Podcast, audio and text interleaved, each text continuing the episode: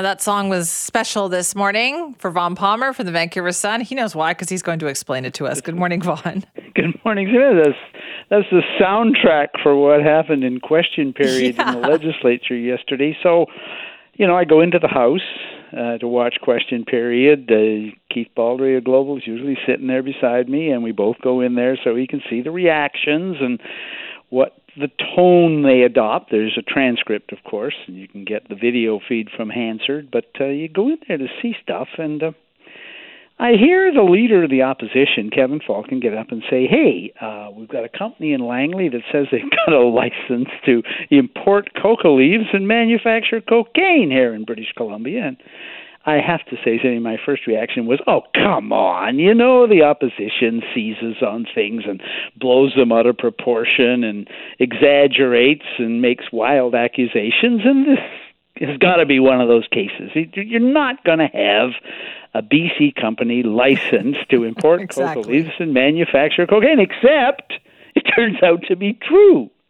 Um, the government is completely caught off guard by this, and you can see it in the initial reaction from Mike Farnworth, the uh, the Solicitor General. He says to the opposition, "Well, come on, you support decriminalization," and the opposition says, "Well, support this."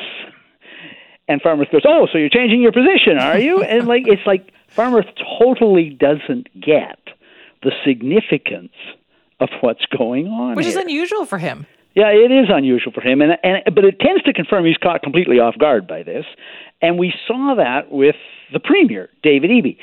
So, Simi, the premier wasn't in the House yesterday when this was leveled. He isn't always there. But he had time to get up to speed on the truth of the accusation. And by the time reporters get to ask him what's going on around noon, so an hour or so after question period, David Eby says he's astonished by this news. So, same reaction a lot of people had.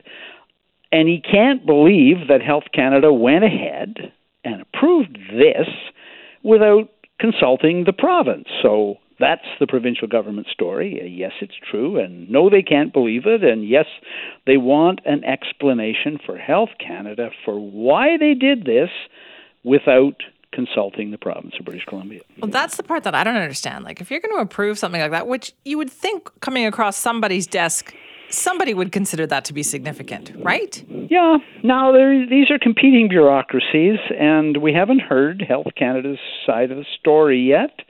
And it may be in the fine print of some letter to some bureaucrat out here. I w- I wouldn't rule it out. Uh, levels of government don't always consult each other thoroughly, and uh, ministries, uh, low level officials don't always advise the people up the line that it's happening. Oh, you know, and some of the other thing that when I started thinking about this and looking at it, I went, well, you know, this may be one of the consequences of British Columbia asking the federal government to decriminalize small quantities of hard drugs. So you're going to decriminalize somebody possessing a small amount of cocaine uh, and not charge them and left open is the question well, where is the cocaine going to come from? Are we going to let the cartels continue to import it in, you know, convenient, legal sized doses?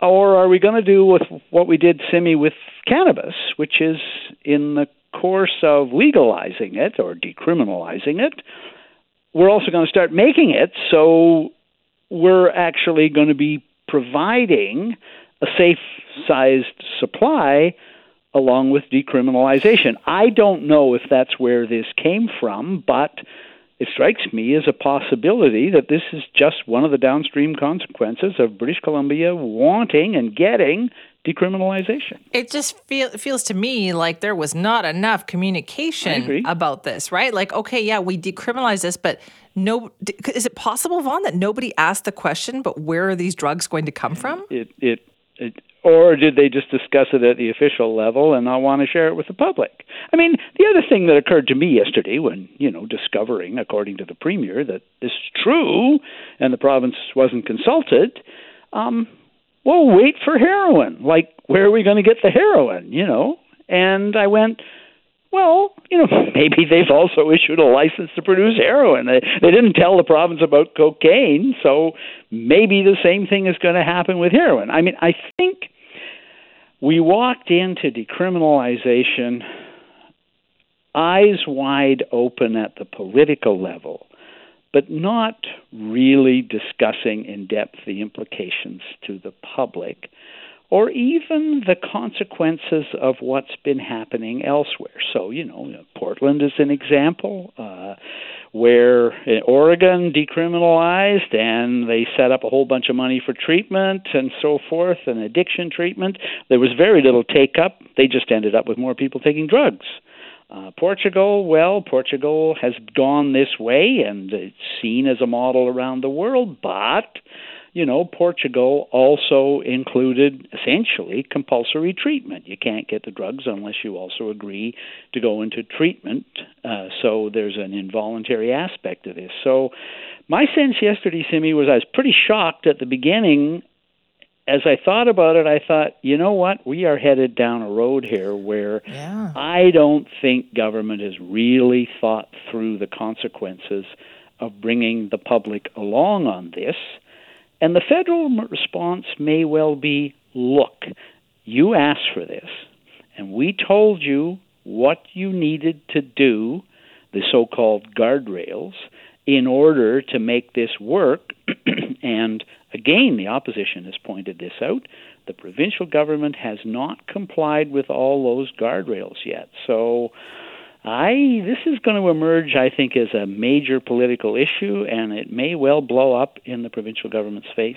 All right, we will see about that one. But then, speaking of that too, let's talk a little bit more about that mental health and addictions treatment plan. Yeah, so at the beginning of the week, uh, the day after the budget, uh, you asked me, was there anything in the budget that surprised me? And I said it surprised me that the BC Liberal plan to treat mental health and addictions problems was more ambitious and more expensive than the one the government announced. And Eby, again yesterday, and rolling out the aspects of the provincial plan, faced the questions why aren't you doing what the Liberals are proposing, which is eliminating user fees for treatment beds?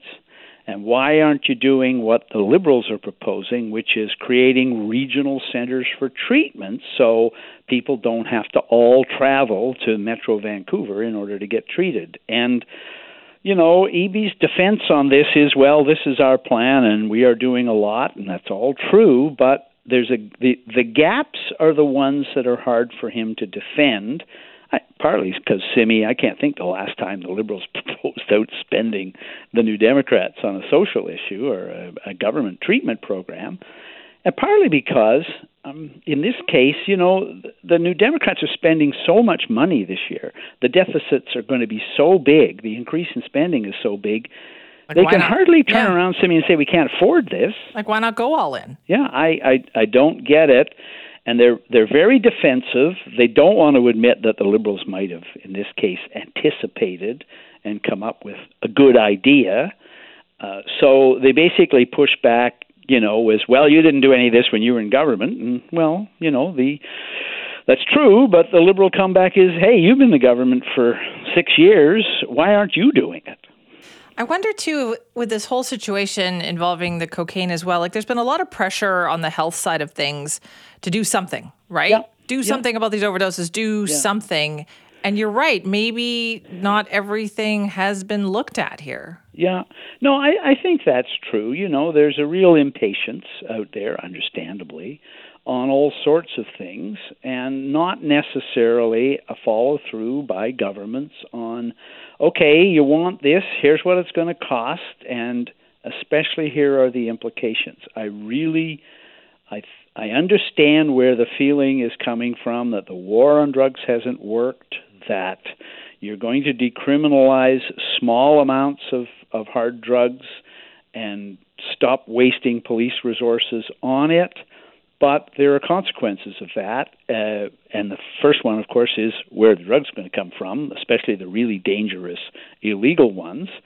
We're seeing that. And, and I think the second one is what if it leads to more drug use? Like, what if it doesn't really solve anything? It just simply leads to more people taking drugs.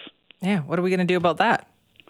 Don't know. Uh, I, I, we, we are going to be debating this politically for some time to come, Simi, but it's emerging as a, a dividing line between the two parties because while both of them bought intellectually the idea of decriminalization, uh, the opposition is going to go after the government for not thinking through the implications of going down that road. Mm-hmm. All right, Vaughn, thank you. Bye bye, Simi.